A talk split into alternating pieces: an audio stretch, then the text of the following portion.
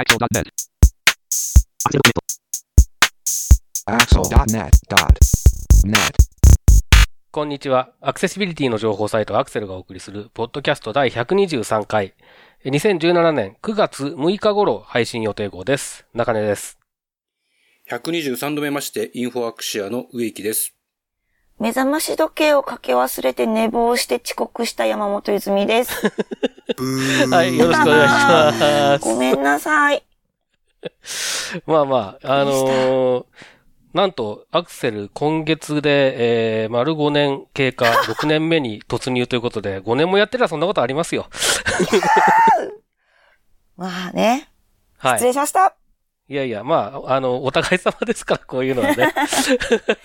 そしてプラ と言ってスですね。予防線を張っておくっていうね。ありがとうございます。そして、あの、まさかの、次、あの、前の日に大声で叫びすぎて、声が枯れているという。確かに声枯れてるね、なんかね。はい。これは寝起きもあるんですけど、実は、そう、昨日コンサートに行ってて、大騒ぎをして、ギャーギャー騒いで、こんなことになりました。おー歌って、ステージで歌ってるわけでもないのに、見に行っただけなのに、なるほどうん。収録前夜のその振る舞いは、プロとしての自覚にちょっと欠けるんじゃありませんか？ごめんね。いいよ。ということで、えー9月6日、えーはい何の日かと言いますと、いろんな何の日がいっぱいあるんですが、黒の日なんですよ。黒。9, 9月6日で黒の語呂合わせ。はいはいプラス、松坂茂の日だそうです。黒いからね。その通りです。はあ、はすごい。ちなみにですね、黒の日なんですが、9月6日の語呂合わせで、1989年に創立40周年を迎えた、京都墨線工業協同組合が制定し、翌年から実施、伝統染色の黒染めを PR し、黒毛服や黒留袖の普及を図る日ということで、あ。あすごい、そういう日なんですって。あ。なるほど。なるほど。まあ、茂松崎は黒いから。まあそうでしょうね。それははい間違いないでしょうけど。はい。はあ、はあ。です。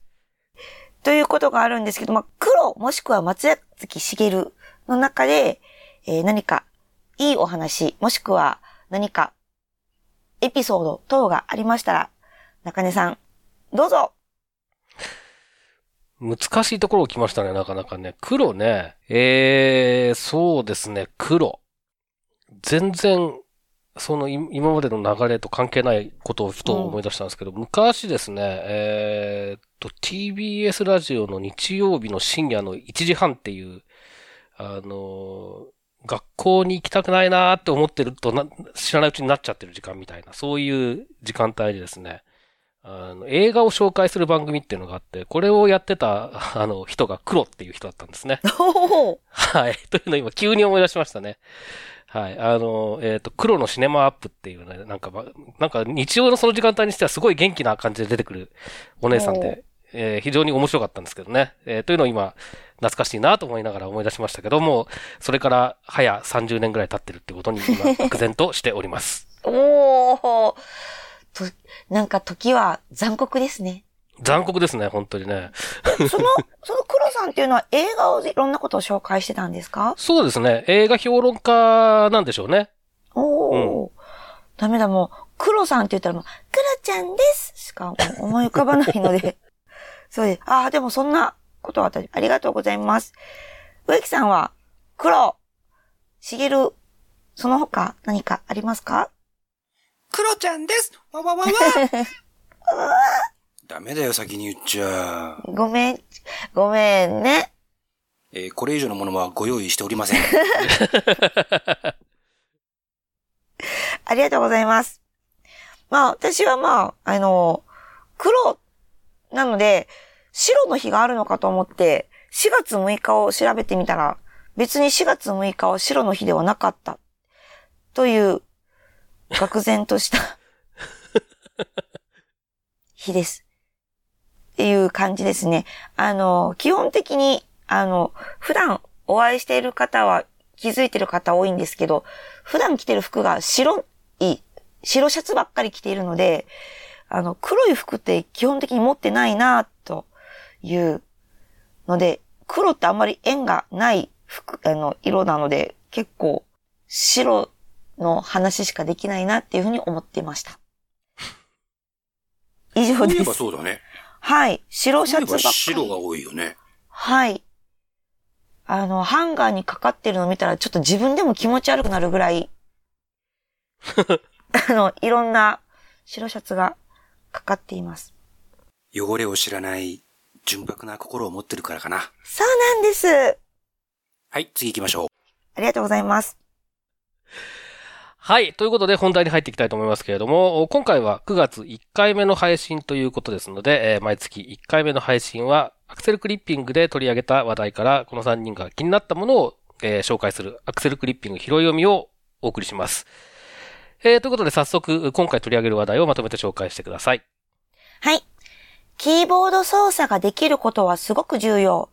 でもそれだけじゃまずい場合も。キーボード操作もできるようにチェックボックスとラジオボタンを CSS でカスタマイズする。やっぱり注目すべきは音声だ。今後、検索の50%は音声にシフトする。その時に考えなければいけないこととは？音声ガイドの風が来たのか？来てるよね映画、光にも出てくる音声ガイドって何？映画の視覚障害者向け音声ガイドの現在を体験してきた後編の3件です。はい。では早速最初の話題からいきましょはい。キーボード操作ができることはとても重要。でもそれだけじゃまずい場合も、キーボード操作もできるようにチェックボックスとラジオボタンを CSS でカスタマイズする。ということで中根さんお願いします。はい。えーと、これはですね、あの、まあ、あの、こういう実装の仕方をするとアクセシブルだよ、みたいな、こう、えーいわゆる tips を紹介するようなあブログ記事で、ラジオボタンとかチェックボックスの、えーウェブページ上に表示したときにですね、あの、ブラウザーがまあ基本的には何も考えないと、それをまあ描画してくれる。で、ブラウザーごとにまあそれぞれ形状があったりすると思うんですけれども、あの、それではちょっとなんだからといって、そのボタンだったりとか、まあ、チェックボックスだったりとかっていうのを、の見た目を変えたいっていう場合にどうするかっていう話ですね。で、あの、時々そういう、まあ、独自の画像、アイコンを使った、ラジオボタン、チェックボックスの実装方法っていうので紹介されているものとしては、えーインプット要素を CSS を使って非表示にした上で、まあ画像を載せてみたいなことをやったりとかっていうようなものが多いんだけれども、それをやっちゃうとスクリーンリーダーがそのインプット要素の存在を認識できなくなったりして、アクセシブルじゃないし、キーボードでも操作ができなくて不便だし、えみたいなことを解決するために、こんな方法があるんじゃないのっていうことで書かれている内容です。で、まあ、詳しい、あの、行動とかも、え出てますので、興味がある方はそちらを見ていただければいいと思うんですけど、それでちょっと気になったのがですね、えーと、その、じゃあどんな画像を表示させるかっていうところで、CSS の、ま、バックグラウンドイメージっていう、えプロパティですね。えを使って、えつまり背景、背景の画像として、その、えボタンとかボックスの、え実体、実体っていう表現も変ですけれども、を、え指定する、えーそういう方法を取ってるんですね。で、僕がちょっと気になったのは、こういう、なんていうんですかね、その背景画像を表示するっていうやり方って、えーよくその、Windows のハイコントラスト表示をしたときに、そこの部分が表示されないから、えーかなりおかしなことになるんじゃないかっていう、うことをよく言われるのを聞いたことがあると。で僕自身はまあ、視覚的な情報には全く頼らずに、ウェブの閲覧をしてるので、そういうことで困ったことはないんですけれども、あの、ロービジョンの人とかでハイコントラスト表示をしてると、例えばメニューのところに背景画像を使ってそのメニューが表現されてると、メニューがほぼなくなってたように見えてしまうとか、そういうケースも多分あるとか、そんなようなことはよく聞くので、これどうなのかなということで、えーちょっと気になったと。いうところでちょっと取り上げてみました。で、まあ、あの、多分ですね、最近聞くところでによると、あの、他の環境、Windows 以外の環境だったりすると、まあ、だいぶその辺は、あの、特に問題なく表示できるようになってるとか、あと、Windows でも、あの、ハイコントラスト表示っていう、えー、あれはどこだ？コントロールパネルの中の画面の設定かどっかに多分あるんだと思いますけれども、そこのところで変えるんじゃなくって、Windows の拡大鏡だったらうまくいくとか、なんかいろんな話があるようで、えー、こういったことはちょっと、あの、えー、情報をなんかまとめないといけないなというか、まとめてあったりしないのかなとちょっと思ったりもしたのと、あと、まあ、あの、これコードを見てみると、やっぱりその見た目は CSS でちゃんと制御するっていう、うその、なんていうんですかね、大原則を守っているので、まあ、やっぱり、あの、コードとしては正しいんだろうなと思うんですね。で、これがやっぱり問題が出てしまうんだとするとそれはやっぱり、えー、クライアント側の問題なんだろうなっていう気がするので、まあなんか、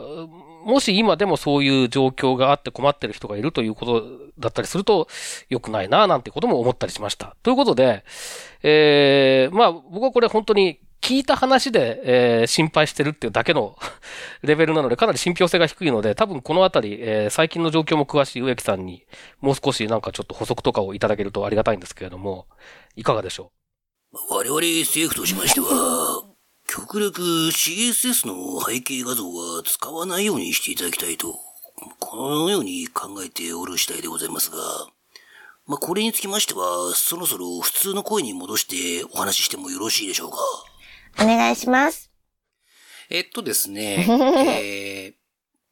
まあ、CSS の背景画像を使うときの、まあ、問題として、まあ一番顕著なのは、まあお話のあった Windows のハイコントラスト表示、まあ、あるいはハイコントラストモードって呼ばれたりする機能が、えっ、ー、と Windows の OS に標準で搭載されていて、えー、まあ、主にロービジョンなんかの視覚障害のある方が、まあ、画面の背景色、まあ、白だと眩しいので、えー、まあ、黒とか紺とか、まあ、中にはまた違う色に変えて使いたいという時に、まあ、設定を変えるわけなんですが、その Windows のハイコントラスト表示という設定にした時に、えー、CSS の背景画像、まあ、ブラウザで、えー、ウェブページを表示しているときには、この CSS の背景画像はすべて表示されなくなりますと。なので、まあ、えー、僕もよくセミナーで紹介しますけど、えー、ナビゲーションバーとかに画像を使っていて、しかもそれがイメージ要素ではなくて CSS の背景画像になっていたりすると、ナビゲーションバーがそっくりそのまま消えてしまうという問題があったりしますと。で、今回のこのチェックボックスとラジオボタンのデモについては、えー、やっぱりその選択されている状態のチェックボックス、あるいはラジオボタンを、まあ、CSS の背景画像で、えー、設定しているので、ハイコントラスト表示にしたときには、選択した状態の場合は、くも何も見えない状態。例えば背景を黒にハイコントラスト表示で変換したときは、真っ黒な状態、ベタな状態、ベタ塗りの状態になってしまいますと。ただまあ、えっ、ー、と、選択されていない状態のチェックボックス、ラジオボックスは、えー、それぞれ枠線は見える状態になっているので、えー、ユーザブルじゃない、わかりづらいことは明らかなんですが、じゃあ、全くアクセシブルじゃないかと言われると、うーん、そこまでは言い切れないかも、と思ったり。ただまあ、画面を拡大して使ってる場合、多くはマウスポインターで画面を追従させてると思うんですけども、もし仮にキーボードだけで操作をしている人がいた場合は、キーボードフォーカスが見えないので、えー、そういう意味ではちょっと致命的なことにもなり得るかなと。まあ実際画面拡大したりとか、えー、ハイコントラスト表示にして、かつキーボードだけで操作している人っていうのは実際いるのかどうかはちょっとわからないんですが、そうですね。そういう問題は、えー、あるっちゃある。という感じですね。ただまあ、えっ、ー、と、例えば Windows 10で、えー、ブラウザーも Edge を使っている場合は、そのハイコントラスト表示にしても、CSS の背景画像は見えたままになったらしいので、一応、えっ、ー、と、これは去年かな？去年の C さんっていう、まあ、アメリカで開催されているカンファレンスで、マイクロソフトがプレゼンをしていた時に知ったんですけども、まあ、どちらかというと、現状に合わせた変更だっていうふうに言ってましたが、えー、やっぱり CSS のバックグラウンドイメージを使って画像を表示させているウェブサイト、ウェブページが非常に多いと、えー、いう中で、今までのハイコントラスト表示では背景画像は必要ないものとして非表示にしていたけれども、そういう使われ方が非常に多いということを考慮して、今後は非表示にはしない。表示させたまま他の画像と同じように反転させるなり、なんなりするということは言ってました。うん。なるほど。まあでもその、えっと、いずれにしても結構その、えー、ブラウザーですとか、えー、OS ですとかの状況っていうのが変化し続けるので、この手の話って結構その、うん、この時点では正解だった、あるいは不正解だったけど、それがずっとその状態かっていうのも、が続くかっていうのもよくわからないので、まあちょっと注目はし続けないといけないのかもしれないですね。続きまして、やっぱり注目すべきは音声だ。今後、検索の50%は音声にシフトする。その時に考えなければいけないこととは？ということで、植木さんお願いします。はい。えー、こちらはロボスタというロボット情報のウェブマガジンのサイトに掲載されているエントリーなんですが、いずいずは音声で検索をしたことはありますか ?OK, Google。おー、ずいぶん手慣れた感じだね。もうでも、あの、コマーシャルとかでやってるような、近くのカフェみたいな感じで試したりとか遊びで試すぐらいですね。おなるほど。中根さんはどうですか？僕はですね、えー、っと、今日の最高気温とかそういう感じですね。おそういうのは、あの、わざわざウェブ開いたりとか、えー、っと、するよりも全然、断然早いので。まあ確かに。あの、ちょっと準備しながら、今日の最高気温とか言うと、今日の最高気温はって、それ聞いてんだからそれ言わなくていいって思うんですけど。もう、答えだけ言って32度ですとか言って、そう、答えだけ言ってくれればいいのにと思うんですけど。まあまあ、それはともかくとして、そう言ってくれるので、パッと聞いて、あ、そうなんだと思えるっていうのは、やっぱり楽ですよね。あなるほどですね。あの、今年かな？今年 C さんのカンファレンスで、まあ、知り合いの全盲の女性の方が外国人の方でいらっしゃるんですけど、まあ、誰かと待ち合わせをしているんだけれども、会えなくて、うろうろしていたところに僕が声をかけて、どうしたのって聞いたら、いや、ちょっと待ち合わせがうまくできてなくて、みたいな話で、で、その時に彼女が、やっぱり音声でメッセージをこう入力して、えー、その相手に送ったりっていうのを見ていて、おおこうやって音声を使うのはどんどん普及してくるのかななんて思ってたんですが、そこでまあこの記事なんですけども、えー、タイトルにあるように、今後検索の50%は音声にシフトすると。で、まあ具体的に調査機関による見通しということで、2016年。去年ですね。消費者の40%が毎日音声で検索している。うっさー。どうなんですかね。2020年、検索の30%は音声で行われる。2020年、また別の調査会社の見通しによると、50%は音声で行われるということで、まあ、調査会社によって数字は多少違うんですけれども、まあ、今後音声を使って何かを操作する、あるいは文字を入力する、検索をする、そういうその音声を使った操作というのがどうも増えていきそうな、えー、感じは、まあ、ひしひしとしておりますと。いうところで、で、まあ、この記事ではですね、まあ、実際じゃあ音声でなんか検索するって言ったときに、例えば検索結果を確認するときに、そんな全部は音声で一時確認しないよね、と。いうと、相当上位にこう表示されるようなことでないと、これはなかなか、まあ、いわゆる世間一般的に言う SEO という観点からは、ちょっとこれは、やばくねえかと。うん。えー、いうことなんですが、うーん、どうでしょうね。まあ、いわゆるスマートスピーカーっていうんですか？これ、えー、Amazon が出したり、Google が出したり、この間確かテレビで LINE もなんかこういうのを出したっていうのを紹介してましたけど、うーん、まあ実際ね、スマートフォンとかも出てくるまでは、そんなものを老若男女、みんながみんな使うようになる時代が来るとは思ってもみませんでしたし、もしかすると、こういったスマートスピーカー的なものをですね、数年後には、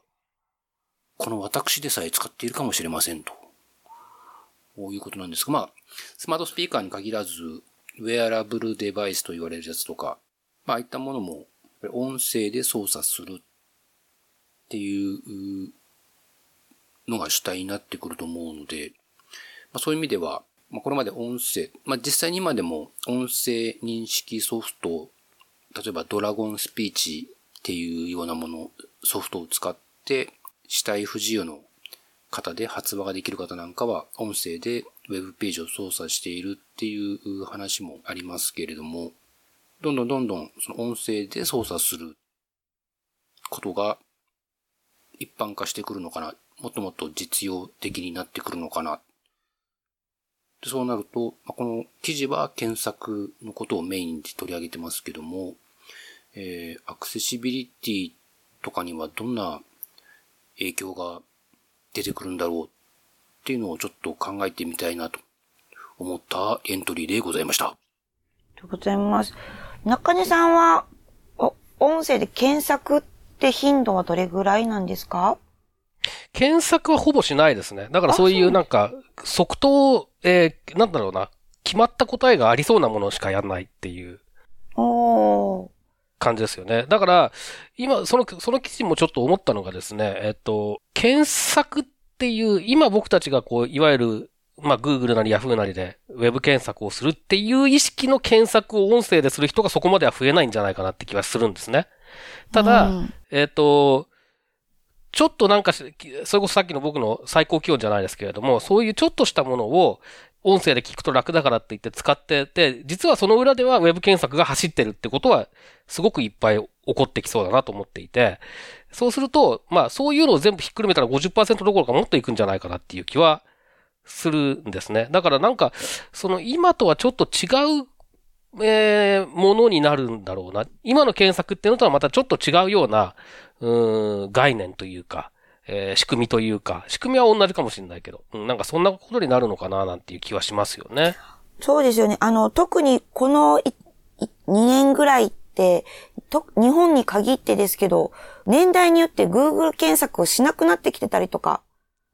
っていうのもあったりするので、そう、ね、インスタだったり Twitter とかっていう感じの、それぞれのアプリで直接欲しい情報を得たりっていう世代が増えてきているから、ちょっとまた今後確かに検索の仕方は変わってくるであろうなと思いつつ、それでもやはり、あの、音声でいろいろと情報を取得するっていうシーンが増えてくるのかなっていう気はしますけど、ただね、あの、家でもそうなんですけど、やっぱり OK Google とか声に出して何かを機械に対して言うのが、ちょっとまだね、こっぱずかしいんですよね。あの、外でもそうじゃない。外で検索したいのに、外でいきなりスマホに向かって、近くのカフェとかいうのってちょっとやっぱりね、一人でいるといるとちょっと恥ずかしいんですよね。そこのハードルが私の中で一番大きいです。そういうハードルは若者はスイスイ超えてきますからね。多分そこはね、ね。あの、あれだだと思うんですけど、僕ね、やっぱり、これの一番ネックなのは、えっ、と、音声で発話するところのハードルって確かにあるんですけれども、そこはまあ音声認識も良くなって、で、みんながやり始めれば別に、あの、恥ずかしくもなくなるから、そこはいいと思うんですけれども、どっちかっていうと、その、えー、検索結果検索に限らないんですけれども、その音声のコマンドに対するフィードバックっていうのも音声で返ってくるっていう前提で考えたときに、それをどれだけ聞いてわかりやすいように、えー、あるいは聞くのに負担がないようにできるかっていうところが多分、えー、ポイントのような気がしていて、現状では、やっぱりそのウェブページの一覧とか出てきても、それ全部読み上げられた最初ですら聞く、最初の一件ですら多分聞かないですよね、そんなのね、ずらずら言われてもね。だから、そこは、だって僕らがスクリーンリーダー使ってたって、えー、すごい勢いで読み飛ばしたりしてるわけで 全部なんて絶対聞かないから、で、それも、えっ、ー、と、僕が使ってるような超高速とかじゃなくて、あの、シリみたいなチンタラ喋るようなのでずーっと言われたら、もう、飽きちゃうし眠くなっちゃうし、どうでもよくなっちゃうと思うんですよね。だから、そういう、やっぱりその、答えの返し方みたいなところをもっとちゃんと考えないと SEO 以前の問題のような気がするんですよね。これはでも、なんか、えっ、ー、と、あ、音声で検索するのは、こっちが、えっ、ー、と、インプットは音声で、アウトプットは画面とかっていう世界なんでしょうか？それとも、インプットもアウトプットも音声れまた全然変わってきますよね。まあでも今考えられてるのとか、この記事で出てるのは、基本的にアウトプットも音声っていうことなんじゃないですかね。うん。あの、アウトプットが画面っていう前提だったら別に、そんなに関係ないと思うんですよね。うん。確かにそうですね。あの、アウトプットも、そう、そうするとやっぱりそのアウトプットに適した、また、タイトルタグの書き方とか、ディスクリプションの書き方っていうセミナーとかがバンバンに今後出てくるということでしょうね、きっと。出てくるのか、あるいはその、えー、まあ、えー、スマートスピーカーなりなんなりのクライアント側がそういうものを良きに計らう技術がどんどん進むのか。うん。まあ、でも、今の検索の仕組みをそのまま、えっ、ー、と、音声でアウトプットするだけじゃ僕は全然流行らないと思うんですよね。そうですね。ということはもう Google がもしかしたらそういう検索表示結果を本当に変えてくる可能性がめちゃめちゃ高くなってくるっていうことですよね。多分今でも、あの、スマホで検索するのと PC で検索するのと違うんじゃないですかね。な見せ方とか。微妙です。見せ方はまあもちろん違いますけど、でも検索結果は最近はあまり、あ、でもえっ、ー、と、スマートフォンの場合は、スマホ対応しているサイトが上位に上がってくるようにはなっていますよね。うん、まあ、その結果の、結果そのものは別にあれなんですけど、その見せ方自体は多分そういうなんかクライアントに対して、クライアントによって変えるってことはどんどんやっていくんじゃないですかね。うん、ですよね。じゃあ今やったら、モバイルファーストインデックスとかって、ね、言って、グーグルやってますけど、もしかしたら、音声ファーストインデックスが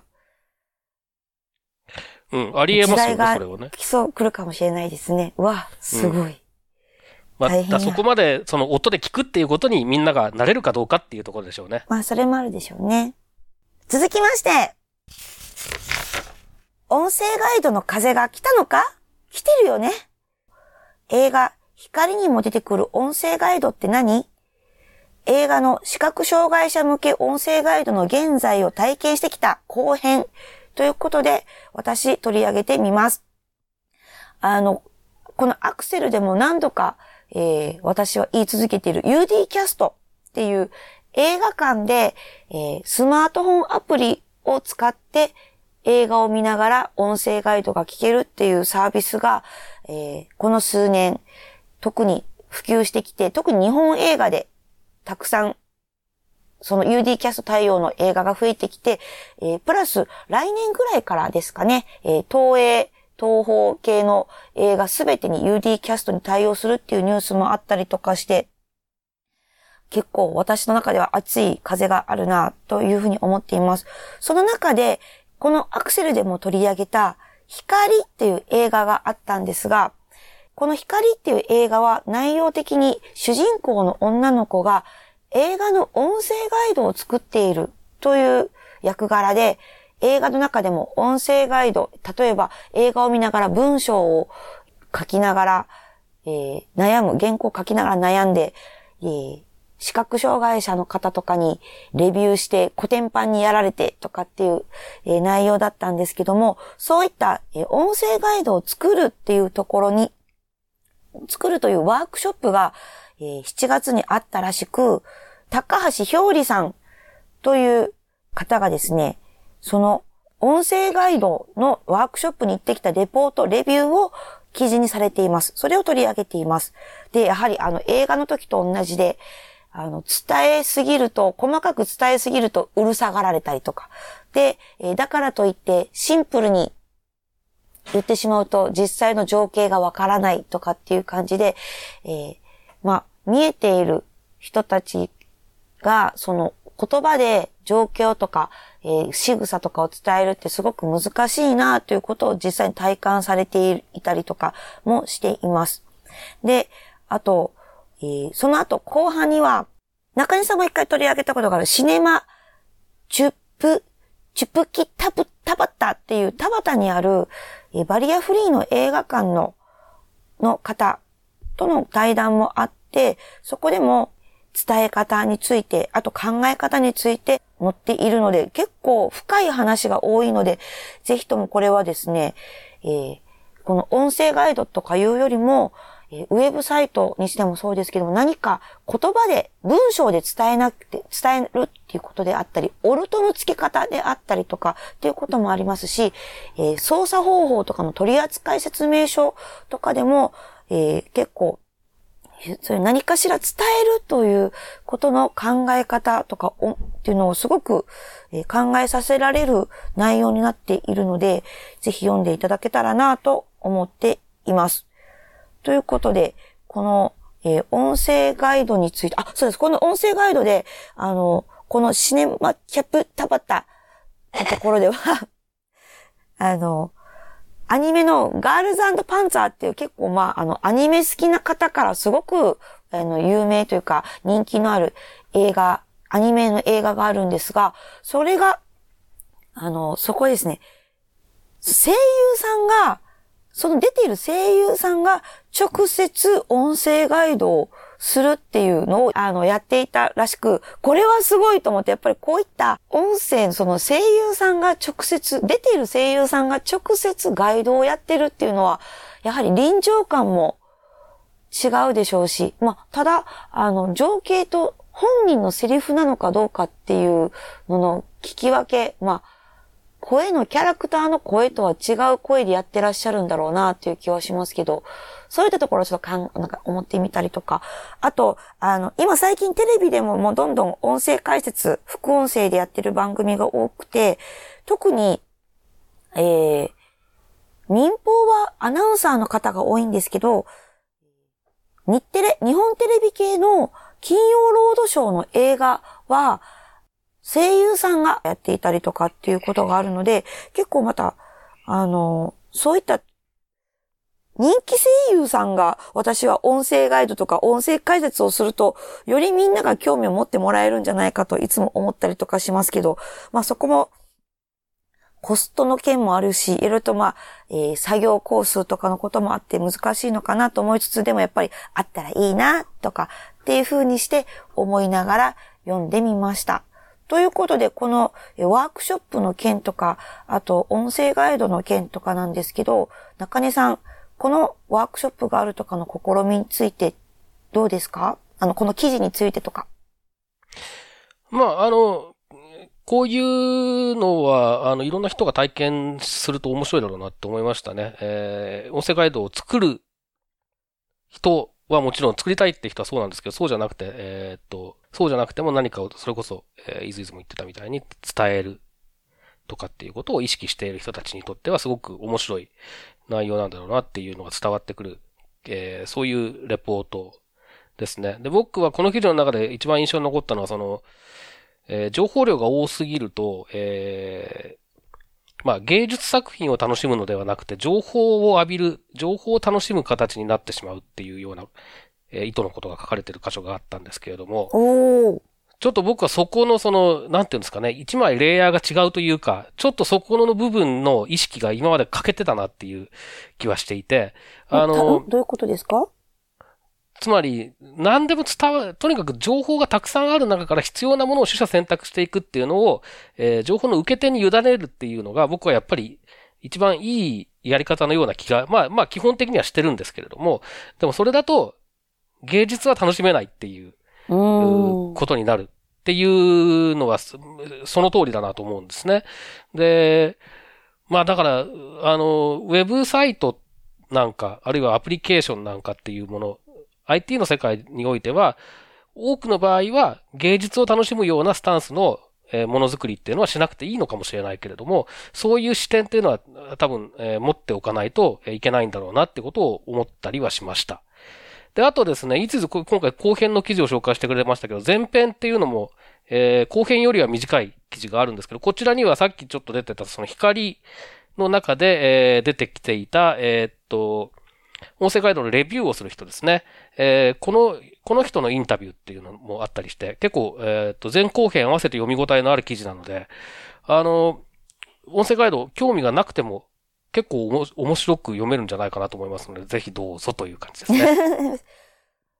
えー、植木さん最近音声ガイドとかでの映画って見ます、やってことあやりました？あの、まさしくこの、光っっていう映画は映画館で見て、で、この記事の前編に出てきている、まさこさんっていうんですかね。えー、視覚障害者として音声ガイドのレビュー会によく参加されている方みたいな感じで紹介されてますけど、あの、インタビューの中でもおっしゃってましたけど、実際映画でもそういうレビュー会の場面っていうのがあって、そこでこう、僕も見て、あれ、この人、本当の視覚障害者の方じゃないかなと思いながら見てたんですけど、まあ、やっぱりそうだったみたいで、はい、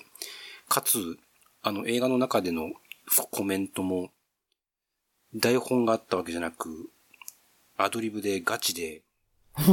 ダメ出しを。としてたみたいな感じだったので、ああ、なるほど、やっぱそうだったのかと思いながら記事を読んでたんですけど、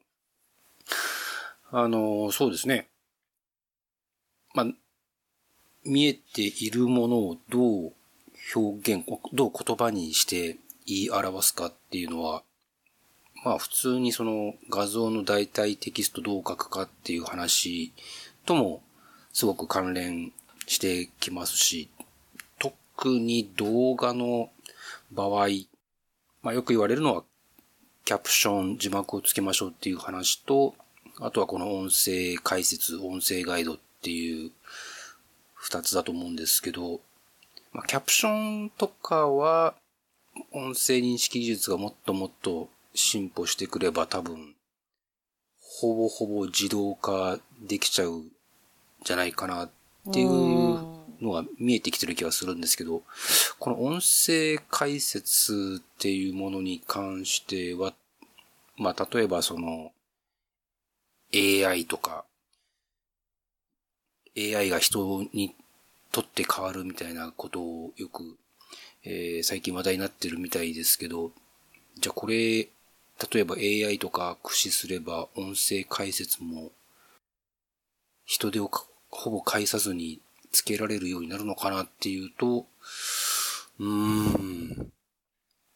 どうなんでしょうね。って思ったり、まあ、特に映画とかの場合だと、その、単純に見えているものをナレーションで説明するっていうこと以外に、多分作品によって、また監督さんとかによって、どこまで伝えたいか、いや、そこから先は見る人の想像に任せたいとか、いろいろな思いも多分あったりすると思うので、非常に難しいし、まあ、奥が深いだろうなと思いつつも、えー、そうですね。この音声解説について、僕も実際の案件でやったことはまだないので、一回やってみたいなと、えー、は前から思ってるんですが、はい。やっぱりこういう機会をちょっと自分でも作って、まず自分が体験してみようっていう気持ちにはなりました。あの、音声解説を、あの、私自身も、あ、UD キャストとかでも見て、映画見たりとかした時に、すごい、あの、いいなって思う時があって、例えば、あの、今年の春に3月のライオンっていう映画が、もともと漫画が原作の、えー、えやつを実写化した映画があったんですが、それは、えー、将棋がテーマの映画なんですけど、シーンでは、えー、の主人公が刺すだけなんですよ。パチって。で、それで勝負が決まるんですけど、私あんまり将棋詳しくないので、な、ん？って思った時に、あの、音声解説で、大手って音から聞こえてきて、あ、そっか、これは、そっか、大手だよねっていう風にして思ったりとか。そういう専門的な、ちょっと自分にはと、えの、馴染みのない専門的で、知ってる人はもう言わなくてもいいようなところが、実は、あの、音声ガイドで補足されたりとかして、そういったところもあるのかなっていうふうに思ったりもしました。専門的なところの音声解説もあったらいいなとかも、そういった使い方もあるなっていう気がしたので、また皆さんも音声解説試してみてくださいさいということで、クリッピングは以上です。はい、えー、で、今回はですね、ちょっと前に、えー、取り上げた松屋の券売機に関して使ってきたよっていう方から、あの、メールをいただきましたので、ちょっとせっかくいただいたんでご紹介したいと思います。はい。山下さんからのメールです。アクセルポッドキャストの皆さん、こんにちは。はじめまして。愛知の山下と申します。私は視覚障害者の当事者ですが、119回のポッドキャストを聞いて、マツケンセレクトに興味を持ちました。この手だとメニューの内容がわかること、メニューと券売機が必ず連動しなければならないので、メニューが変更したら必ずホームページの内容を変更するというルーチンが表示で、常に現時点でのメニューの閲覧ができるんじゃないかと思っていたところです。これがいろいろなお店に広がれば、と夢が広がり、つい試してみました。その結果をレポートします。まず、ホームページですが、Windows 10ネットリーダーで操作しました。お店を選んでから注文する流れとなります。操作的にはネットスーパーよりも断然簡単な操作で行えます。ホームページの構成もシンプルで、下矢印を何回も押して本部にたどり着くといったストレスもなく、何か応用的な操作を求められることもありません。商品を選んだら現時点での注文状況を読み上げてくれるのも嬉しいです。QR コードを画面に表示したページでメールに送信するということができます。これは実際には試していませんが、フューチャーフォンには対応していたいとのことでした。僕は自分の iPhone に送ってみました。メールを開くと注文した情報とともに QR コードのホームページアドレスが記載してあり、そのリンクから QR コードのページを表示させます。一応、ページを開いただけでスクロールすることなく、ちょうど良い位置に QR コードは表示してくれるとのことでした。そして、実際に健常者の妻とお店に行きました。僕が注文したのは、とろろ丼と牛丼と生野菜のセットを2つ。生ビール小ジョッキを2つです。券売機の中央部に QR コードを読み取る部分があり、ここに QR コードをおもむらにかざすと、瞬時に読み取りが完了しました。しかし、ここからタッチパネルの操作を求められます。まず、年齢確認の文字が表示されます。ここの操作でまごまごしていると、20歳未満とみなされ、ビール抜きの注文になってしまいます。そうなったら、一旦取り消してやり直しです。そして、年齢確認処理が完了したら、注文を確定するためのタッチを行い、現金か交通系 IC カードのタッチかで支払いを行い、食券の発見となります。この発見までの操作中、処理中です。ありがとうございました。代金を支払って程度の音声ガイダンスはありましたが、細かいところまでのガイダンスはありませんでした。ということで、QR 作成からメール送信まではなかなか簡便さでしたが、最終段階では残念な結果でしたね。店員さんにお願いするという前提で立てば、家でじっくり商品を選べるという点で、まあ有効かなという印象ですね。以上、参考になれば幸いです。はい。という、えーお便りでした。はい。えーということで、えーっと、いただきましたが、あのー実はこれ一緒にね、えーっと、操作してる模様の音声とかもいただいていて、はい。で、えーっと、特にその、券売機を実際に操作してるところとか、たそのタイミ、タイミング感とかっていうのがわかるかもしれないので、後でちょっと、えー挿入できたらここに挿入して、えー皆さんにもお聞きいただこうと思うんですけれども、はい、えっ、と県内に到着しまして、えっ、と、今、券売機の前で、で、あの、真ん中のところにかざすところがあるというんですが、これか。で、かざしていますね。あ、読み取った、読み取ったね。これこれ。で、えっと、二、うん十、歳以上で、うえっと、飲食後の運転はしないの、あーはいといいえをタッチしないといけない。ん。あ、そうか。これタッチパネルなんだ。えーと、ビールを頼んでるからだ そうだね。はいはどこ？はいはどこ？あ、もう過ぎた。あれ、なんか、あれ？頼まれてない。頼まれてないもう一回最初から？うん、あーもう一回やっていい、すべて取り消すよ。うん。はい。じゃあもう一回早く押さないとわかったわかった。うん有効期限2017-08-03-18-21どこ？で。あ、はい。はいここか。お、よしよし、ビール入った入った。お会計ボタン。会計は、うん。あ、これタッチパネルか。うんあーあ、これダメだね。タッチパネルか。どうする？じゃあ現金で。現金で、はい。できるえ、どっか押すんじゃないの？あ、うん、もう大丈夫あ大丈夫？どっちでもこれ？はい。あ、ここね。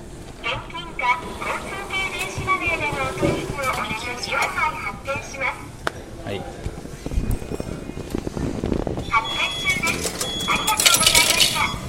あ、左下ねうん。左下？はい。これね。はい。まあ、ともか、ともあれ、えー結構、あのー使ってみたよっていう話で、これ、いずいずも使ったんですよね、はい、実際ね。使いました。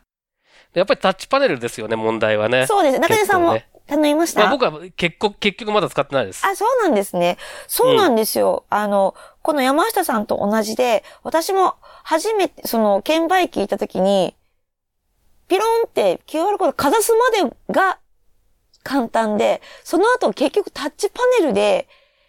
操作しなきゃいけなくて、それも、その、現金か QR、あの、IC カードかっていうのも、あの、画面もちょっとどこに、画面の中のどこにあるのかもね、分かりづらかったりとかして、お右下かいみたいな感じだったりとか、結構、ハードルが、その、私は初めて、初めて操作する場合は、その見える見えない関係なく、結構 UI が難しいなという印象がありました。うん。まあ、だから、慣れちゃえばね、もしかしたら見えてなくても、あの、確実にこの辺を押せば大丈夫みたいなうん感じで、いけるような気もしなくもないですけれどもね。はいでも、最初見えててもそう、そう、そういう迷いがあるっていうことは、ちょっと、なんかもうちょっとなんとかなればなって感じですね。そうですね。まあ、なので、あの、前にも、あの、中根さんも言ってましたし、この山下さんもおっしゃってましたけど、あの、事前にメニューが分かっている。で、QR コードまで準備しておけるっていうことのストレスの少なさっていうのはすごく大きいんじゃないかなっていう気はしました。そうですね。あの僕時々、あの、たまたま入ったラーメン屋が食券機っていう、あの、なんか、えーいじめみたいなことに出会うんですけど、それで、あのー結局その、なん、なんだろうな、えー何があるかから教えてもらわなきゃいけないので、結構大変なんですよ。時間かかっちゃうし。で、なんか、あの、えーっと、後ろに待ってるやつがイライラしてたりとか、なんか、後ろに待ってる人もね、なんかね、僕が困ってるのを見て、見ましょうかって言ってくれればいいのに、先いいですかとか言いやがったりするから、なんかね、なんだこの世の中はとか思ったりするんですけど、少なくともそこの商品選びっていうところがね、あの、省略できるのは大きいなと思いますよね。ですね。これ、